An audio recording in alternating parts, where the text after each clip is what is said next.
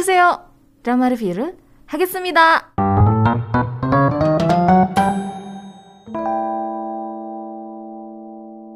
Drama May I Help You akhirnya tamat dengan rating 3,2% untuk nationwide dan 3,7% untuk Seoul di tanggal 22 Desember 2022. Rating tertinggi dari drama ini diperoleh pada penayangan episode ke-8 yang mana pada saat itu mencapai angka 4% untuk nationwide dan 4,2% untuk Seoul. Jadi tamatnya itu sebenarnya bukan dengan rating yang paling tinggi ya, tapi scene pamungkasnya gitu ya ada di terakhir, di case yang terakhir. Drama ini kurang lebih nyeritain tentang petugas pemakaman yang harus mengabulkan permintaan terakhir dari jenazah yang dia urus. Uh, acting Harry di sini di drama ini tuh kerasa makin matang ya dibandingkan dengan drama-drama sebelumnya.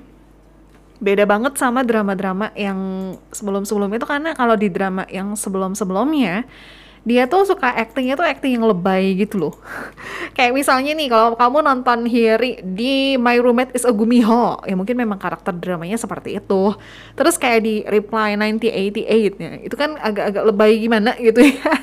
Di My I Help You ini aku ngerasa actingnya lebih dewasa lebih kalem lah daripada biasanya. gitu ya aku nggak akan bahas sinopsisnya lebih lanjut nyeritain apa ataupun pemeran-pemerannya pernah ada di drama apa karena itu kan sudah pernah dibahas ya. Drama May I Help You. So far aku nonton drama ini, iya ini drama yang mengandung bawang ya guys. Jadi kalau kamu belum nonton dan berencana untuk nonton drama ini, drama yang tersedia di Prime Video, siapin tisu di sebelah. karena berkaca-kaca pasti nontonnya. Di beberapa scene, di beberapa case yang dipegang sama Harry itu ada aku sendiri sampai nangis iya. Apalagi case yang terakhir iya wah itu banjir banget. Karena memang nyeritain tentang mengabulkan satu permintaan terakhir terus banyak adegan-adegan yang bikin hati kita pun jadi tersentuh gitu ada dua hal penting yang akhirnya terjawab setelah drama ini tamat baru kejawabnya itu sesudah drama ini tamat yang pengen aku bahas, yang pertama itu adalah makna judul dari drama May I Help You. Aku pikir kenapa ya dikasih nama atau dikasih judul May I Help You? Mungkin karena um, salah satu pekerjaan yang ada di drama ini. Ya, dramanya kan uh, dua-duanya pekerjaannya itu baik dari Harry ataupun dari pemeran cowoknya yaitu Lee Jun Young karakternya namanya Baek Dongju sama Kim Tae Hee. Dua-duanya tuh memang kerjanya di bagian jasa sebenarnya. Yang satu kan um, berurusan dengan jenazah, yang satu lagi berurusan dengan jasanya tuh kayak dia menyediakan layanan di mana dia bisa melakukan apa aja gitu ya. Nah aku pikir mungkin karena itu. Jadi di dalam drama ini diceritain ada satu startup yang bergerak di bidang biro jasa. Nah itu yang jadi pekerjaannya Kim Tae Hee. Perusahaan ini menyediakan layanan bantuan dalam bentuk apa pun dengan bayarannya tuh minimal 100 won. Dan mereka tuh sibuk banget, sibuk banget. Banyak banget orang yang pakai jasa mereka. Dan jasa yang diminta tuh random banget pendengar. Mulai dari ya di episode yang pertama aja jasanya udah serandom itu. Mutusin hubungan. Ada satu cowok yang pengen putus sama pacarnya, tapi dia nggak berani untuk langsung minta putus ke pacarnya. Akhirnya dia pakai jasa ini. Jadi petugas yang ada di jasa ini which is Kim Tae yang mutusin. Gitu loh. Serandom itu. Terus nemenin makan siang. Ngambil foto di desa yang jauh banget desanya tuh. Terus nemenin anak camping serandom itu. Ya ada sih tugas-tugas lainnya kayak misalnya buang sampah terus beliin inilah beliin benda apa gitu. Itu pasti ada. Cuman yang random-random juga ada gitu kayak mutusin pacar nemenin makan siang, ngambil foto di desa yang jauh banget, bahkan nemenin anak camping loh, gitu. Ya jadi memang startup ini bergerak di bidang jasa yang uh, ngebantuin banyak orang lah gitu dengan tugas apa pun ya. Nah di drama ini startup yang didirikan sama Vincent itu sukses mendapatkan investor di akhir dramanya dan akhirnya startupnya dia itu dikasih nama May I Help You sesuai dengan judul dramanya. Perusahaan startup ini punya peranan yang sangat penting dalam alur cerita drama May I Help You. Selain Vincent adalah pamannya dari Kim Tae Hee, perusahaan ini, perusahaan May I Help You ini, ternyata jadi tempat pelarian Kim Tae Hee pada saat dia pengen melarikan diri dari hidupnya yang dulu ketika adik laki-lakinya meninggal dunia. Jadi, Kim Tae-hee adalah seorang dokter yang pinter dan rajin banget. Anak kebanggaan keluarga yang hidupnya nyaris sempurna. Dia punya keluarga yang sayang banget sama dia. Dia punya pekerjaan yang menjanjikan sebagai seorang dokter dan dia juga mau menempati satu jabatan yang penting lah di rumah sakit pada saat itu. Um, punya kekasih yang satu profesi juga seneng kan ya kalau punya pasangan yang satu profesi kalau diajak ngomong tuh nyambung gitu lebih nyambung. Ya tidak menutup kemungkinan kalau misalnya beda profesi pun nyambung gitu. Cuman uh, di sini kita melihat kalau Kim Tahi sama pacarnya tuh kayak saling bahu membahu saling melengkapi gitu. Jadi Kim Tahi punya satu kehidupan yang benar-benar luar biasa nyaris perfect. Sampai satu kali Kim Tae minta adiknya terpaut usianya lumayan jauh sih dia. Adiknya kayak masih sekolah dasar deh kelihatannya untuk datang ke sebuah pasar malam dekat rumahnya untuk bawain cincin. Jadi Kim Tae itu rencananya mau ngelamar pacarnya. Udah sekian lama mereka pacaran, yuk kita ke jenjang yang lebih serius nih. Cuman sayangnya di hari itu dia lupa bawa cincin. Akhirnya dia telepon adiknya minta tolong untuk dibawakan cincin. Nah, di perjalanan ketika adiknya lagi pergi ke tempat janjiannya itu dia mengalami sebuah kecelakaan. Dia ditabrak oleh pengendara truk yang lagi mabuk. Di Korea tuh sensitif banget soal mengendarai uh, kendaraan di bawah pengaruh alkohol itu sensitif banget. Dan jadian itu adiknya meninggal dunia sementara pelakunya koma untuk waktu yang lama. Bahkan sampai di episode-episode um, yang terakhir itu masih koma gitu. Sejak saat itulah Kim Tae Hee meninggalkan semua hal yang bikin dia inget lagi sama adiknya dia tinggalin pekerjaan dia sebagai seorang dokter padahal pada saat itu dia nyaris menempati posisi yang um, bagus gitu ya di rumah sakit. Dia tinggalin itu. Dia pilih kerja serabutan di startup yang dibangun sama pamannya itu. Apalagi pada saat itu kan perusahaannya baru didirikan belum dapat investor. Jadi kerjaannya itu pun masih masih semua dikerjain sama mereka berdua lah gitu. Sampai neneknya itu ngomel sama pamannya. Kamu kenapa sih bawa-bawa Kim Tae kerja kayak gini? Suruh dia balik uh, jadi dokter gitu walaupun memang gak dipaksa gimana tapi uh, ya paman ini sempat kena omel lah gitu karena kok cucu kesayangan malah jadi kayak gini hidupnya gitu. Nah itu. Jadi kenapa May I Help You judulnya? Mungkin karena ya itu uh, nama perusahaan dari pamannya uh, Kim Tae Hee yang akhirnya itu jadi salah satu tempat di mana Kim Tae Hee melarikan diri dari traumanya dia setelah dia kehilangan adik laki-lakinya. Terus ngomong-ngomong soal adik laki-lakinya Kim Tae yang meninggal dunia itu ada plot twist yang sejujurnya aku nggak nyangka di awal. Beneran nggak nyangka. Aku pikir um, ya nggak akan seperti itu gitu. Ternyata plot twistnya di akhir kayak aku mimik mukanya berubah ya? Bentar nih jangan-jangan gitu. Plot twistnya apa aku nggak mau bahas lebih lanjut. Ah. Pokoknya itu plot twist banget. Aku sama teman aku yang nonton drama ini kita berdua sama-sama kaget gitu. Ternyata dia gitu. Untuk plot twist itu nggak bahas ya. Oke okay, um, masalah kedua yang akhirnya terjawab di akhir drama May I Help You adalah Apakah tangannya Baek Dong Ju yang bisa membuat jenazah hidup kembali untuk sementara waktu untuk mereka menyampaikan permintaan terakhir itu sebenarnya sebuah kutukan atau berkat?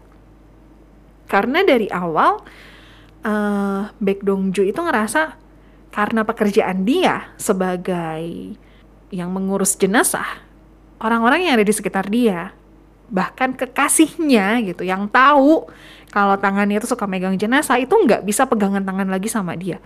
Kayak ngerasa apa ya, sebel banget sih aku uh, pas nonton drama itu jadi emosi gitu, karena dia ngerasa tangannya tuh tanda kutip kotor gitu kan, nyebelin ya gitu, sampai segitunya makanya Baek Dong Ju ngerasa kayaknya kemampuan spesial dia ini tuh sebagai sebuah kutukan. Pamannya Dongju yang merupakan seorang pendeta dari awal kelihatannya dia emang udah tahu reason kenapa Dongju punya kemampuan khusus ini gitu. Tapi memang nggak mau diungkapin dulu gitu. Baru diungkapinnya di akhir banget Dongju juga nggak paham kenapa dia bisa punya kemampuan ini. Makanya dia berpikir kalau ini tuh adalah sebuah kutukan. Karena kalau misalnya dia nggak ngabulin permintaan terakhir itu, dia tuh dapat kesusahan terus menerus gitu entah dia jatuh terus kakinya patah dia kecelakaan atau apa pokoknya sampai permintaan itu dikabulkan dia akan terus mendapatkan nasib yang sial gitu nah sesudah tamat baru kejawab ini aku bakalan spill jadi dulu pada saat mamanya Dongju lagi mengandung Dongju usia kandungannya memang udah tua gitu ya udah cukup untuk melahirkan pada saat itu perutnya soalnya besar Uh, terjadi sebuah kebakaran di lantai 4 gedung Bongsu Electric Seoul. Kebakaran tersebut menyebabkan 21 orang meninggal dunia.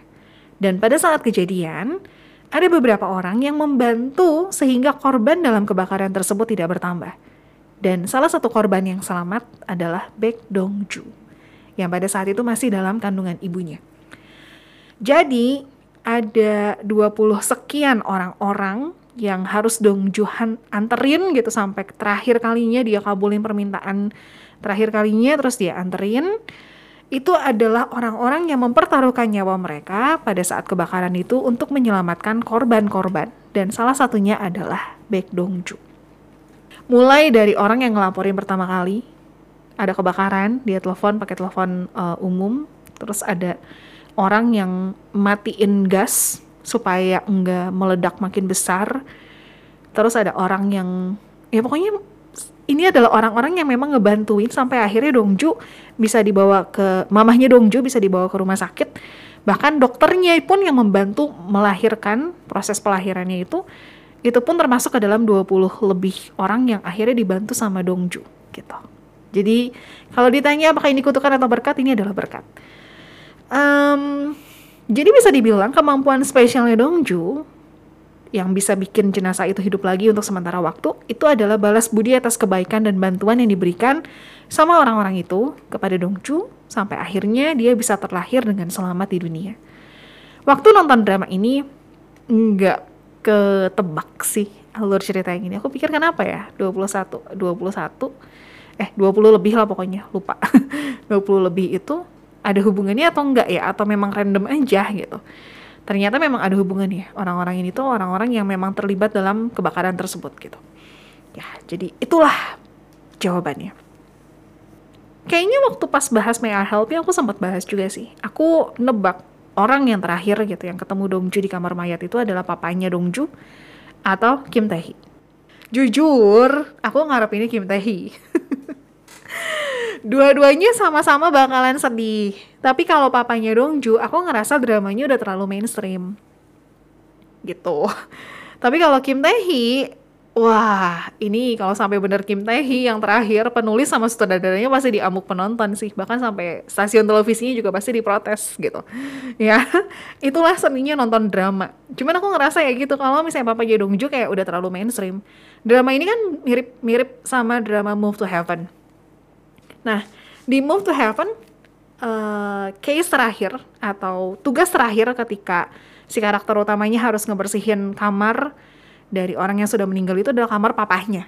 Ya, itu adalah case yang terakhir. Nah, aku ngerasa kalau misalnya May I Help You juga sama gitu, papahnya juga kayak terlalu mainstream udah biasa gitu. Ini kali-kali mungkin bisa karakter utama yang satunya lagi gitu, which is Kim Tae Hee yang jadi orang terakhir yang dilayani Dongju di kamar mayat gitu. Aku pikir gitu.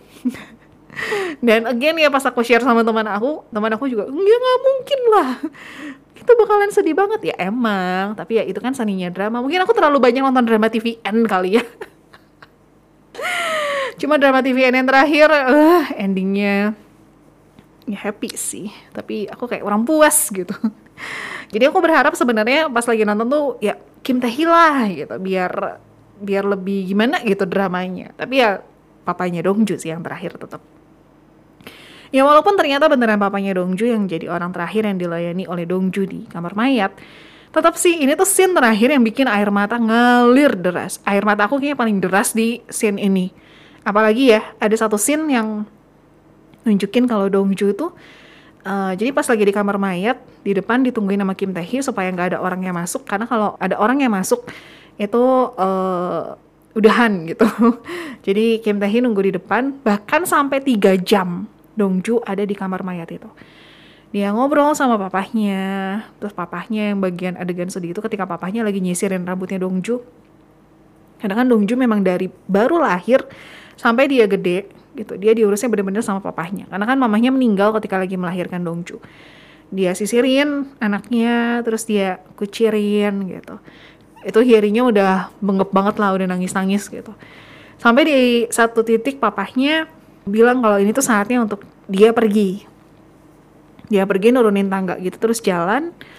Dongjunya mengejar, terus tiba-tiba papahnya teriak, jangan gitu itu wah berasa banget pedihnya kayak ya itu delasnya gitu. Terakhir kalinya Dongju bisa ngelihat papahnya gitu. Dan pada saat udah ngomong teriak gitu papahnya jalan jalan udah gitu berhenti. Terus tiba-tiba nangis. Uh itu.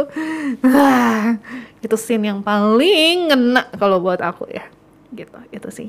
Jadi ya walaupun memang endingnya udah bisa ketebak tapi tetap scene-nya tuh bisa menyentuh hati sekali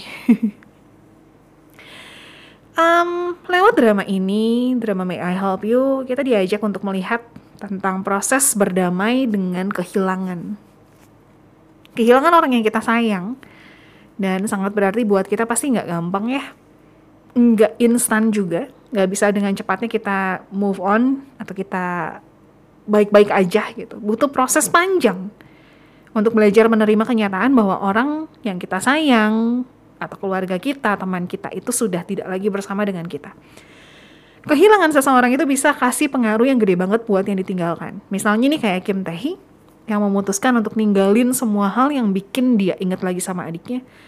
Tapi lari itu bukanlah penyelesaian yang tepat. Karena mau nggak mau, satu hari nanti kita juga harus berhadapan dan mau nggak mau harus mulai belajar menerima kehilangan itu. Di drama ini ditunjukin beberapa fase uh, ketika kita mengalami duka cita karena kehilangan seseorang. Di scene-nya Dongju terutama ya itu diliatin, di scene-nya Kim Tae juga itu diliatin. Cuma memang Kim Tae prosesnya tuh lebih panjang. Ya memang ada durasi dramanya mungkin ya. Kalau Dongju kelihatannya lebih cepat karena durasi drama. Nah, uh, ini aku dapetin satu artikel juga. Pada saat kita mengalami duka cita tuh ada lima fase yang akan dilalui oleh seseorang dan kalau fasenya ada yang kelewat, proses duka cita dari orang tersebut tuh nggak komplit gitu. Oke, aku coba bahas ya. Fase yang pertama itu adalah penyangkalan. Nah, di tahap ini kita itu cenderung menyangkal atau meragukan kalau orang tersebut sudah meninggal dunia. Kalau penyebab meninggalnya adalah sakit gitu misalnya, mungkin kita akan berpikir ada kesalahan dalam proses pengobatan. Biasanya tuh kita ngerasa kayaknya ada yang miss deh pada saat proses pengobatan. Ada yang salah dengan proses itu gitu. Ya, itu fase yang pertama, penyangkalan. Terus fase yang kedua adalah fase marah. Jadi sesudah lewat fase penyangkalan, kita kan ngerasa marah dan nggak terima kalau orang yang berarti buat kita itu udah meninggal. Kita jadi frustasi, kita jadi lebih sensitif. Terus kita juga akan mengalami perubahan mood. Nah, di tahap ini kita akan mulai tanya gitu Kenapa sih harus saya mengalami? Kenapa harus saya yang kehilangan dia gitu? Apa sih salah saya sampai hal ini tuh terjadi dalam kehidupan saya? Sesudah fase marah terlewati, muncul fase tawar-menawar. Nah, di fase ini sebenarnya adalah bentuk mekanisme pertahanan emosional seseorang supaya dia bisa mengambil kontrol kembali atas hidupnya. Di fase ini kita biasanya merasa bersalah, baik sama diri sendiri ataupun sama orang lain gitu. Dan di fase ini juga kita mulai memikirkan cara untuk mencegah peristiwa buruk yang sedang kita alami ini supaya tidak terulang di kemudian hari. Ya, gitu. Jadi mulai dipikirin jangan sampai kayak gini nanti keulang lagi gitu. Setelah segala upaya menolak dan berusaha mengubah kenyataan pahit yang dialami ternyata tidak berhasil, di fase selanjutnya kita akan ngerasa sedih, kita ngerasa kecewa, kita ngerasa putus asa yang teramat dalam, dan ini adalah bagian dari proses terbentuknya luka batin yang normal terjadi. Fase ini ditandai dengan rasa lelah, kita sering nangis, terus kita susah tidur, kehilangan nafsu makan atau sebaliknya gitu, justru kita makan yang berlebihan, terus kita juga kehilangan semangat untuk melakukan aktivitas sehari-hari. Nah, sebenarnya fase ini itu adalah fase terberat dan perlu diwaspadai. Karena rasa duka dan luka emosional yang dirasakan itu bisa aja jadi pemicu ide untuk percobaan bunuh diri. Itu fase yang keempat, fase depresi.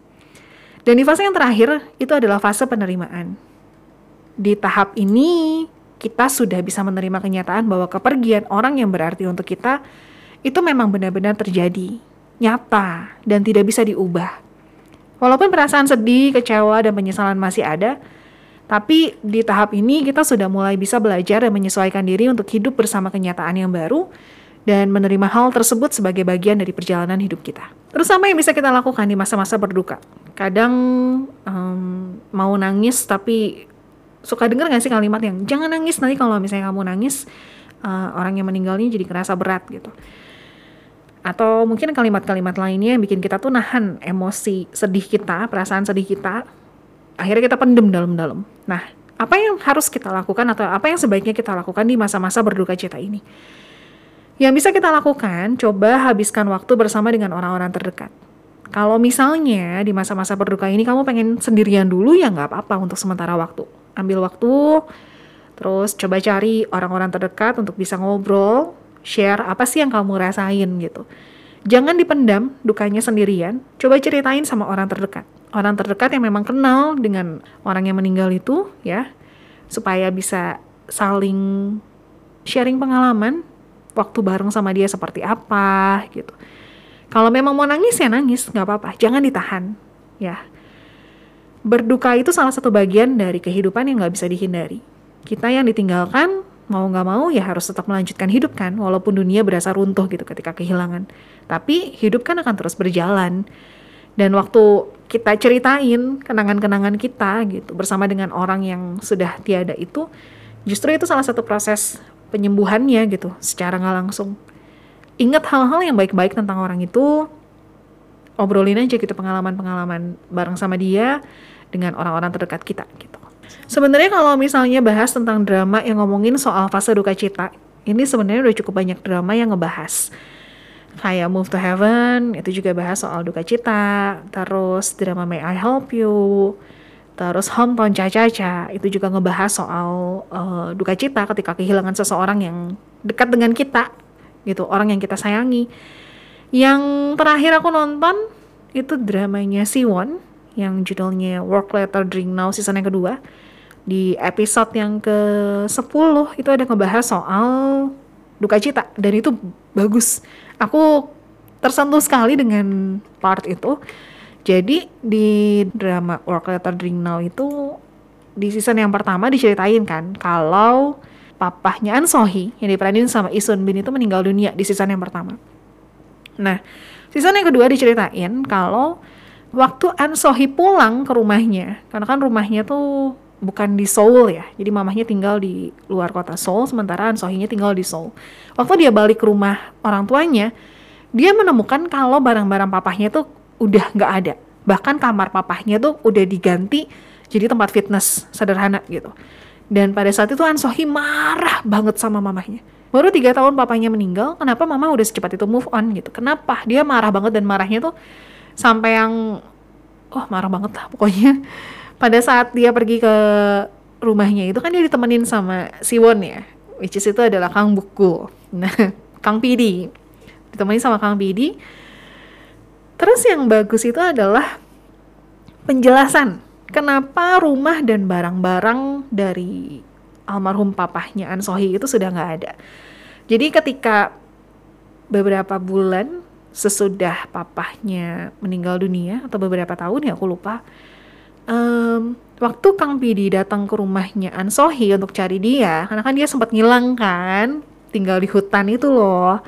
Nah waktu Kang Pidi datang ke rumahnya, dia ngelihat mamahnya An Sohi itu apa ya? Kalau aku bilang kayak lagi hidup tapi nggak hidup. Dia kehilangan semangat untuk menjalani hidupnya lagi. Kalau bahasa di dramanya itu kayak dia hidup bersama dengan orang yang sudah meninggal.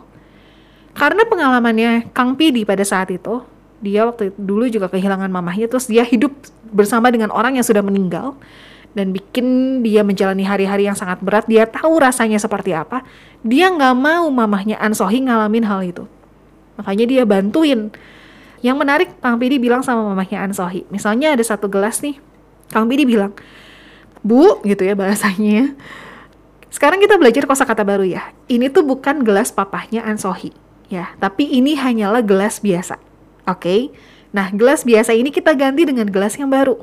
Dia tuh kayak gitu ngomongnya. Waktu mau dibuang, mamanya Ansohi teriak dong. Terus Kang Bidi bilang, inget ini gelas biasa, bukan gelas papanya Ansohi. Jangan melabelkan benda dengan orang tersebut gitu. Dia mulai beresin satu-satu, sampai akhirnya mamanya Ansohi ini bisa menjalani hidup seperti biasa gitu. Wah, pas nonton itu kayak, uh, coba deh, itu di episode 10 aku inget banget. Jadi, sudah cukup banyak drama-drama yang memang ngebahas soal duka cita gitu. Jadi May I Help You ini bukan drama yang pertama, cuma mungkin dari sudut pandang yang berbeda. Jujur aku nonton drama May I Help You nggak langsung aku beresin. Aku tahan dulu di dua episode yang terakhir. Kenapa? Karena aku udah tahu ending yang terakhir itu siapa gitu, bukan Kim Tae Hee. Terus akhirnya yaudah deh, coba diberesin. Wow, tetap tidak mengecewakan sih ending dramanya gitu. Jadi buat kamu yang pengen nonton drama ini, drama May I Help You tersedia di Prime Video. Cuman ya harus siap-siap ketika nonton ya siapin tisu di sebelah, jaga-jaga ya sama bantal atau guling yang bisa dipeluk. Oke, ini ada satu sharing dari AS687 review drakor May I Help You. Karena saya kelewat baper sama kematian, apalagi kalau bawa-bawa sosok seorang ayah, jadi saya skip dulu. Kalau nggak mau nangis berlebih katanya gitu. Oke, itu dia dramanya. Aku paling suka soundtrack dari drama ini tuh yang dinyanyiin sama Jamie. Judulnya adalah My Friend. Memang sih lagu ini tuh muncul ketika adegan-adegan yang sedih gitu. Lagi pamitan gitu, itu muncul lagu ini tapi liriknya tuh bagus gitu. Makanya aku suka banget sama lagu ini.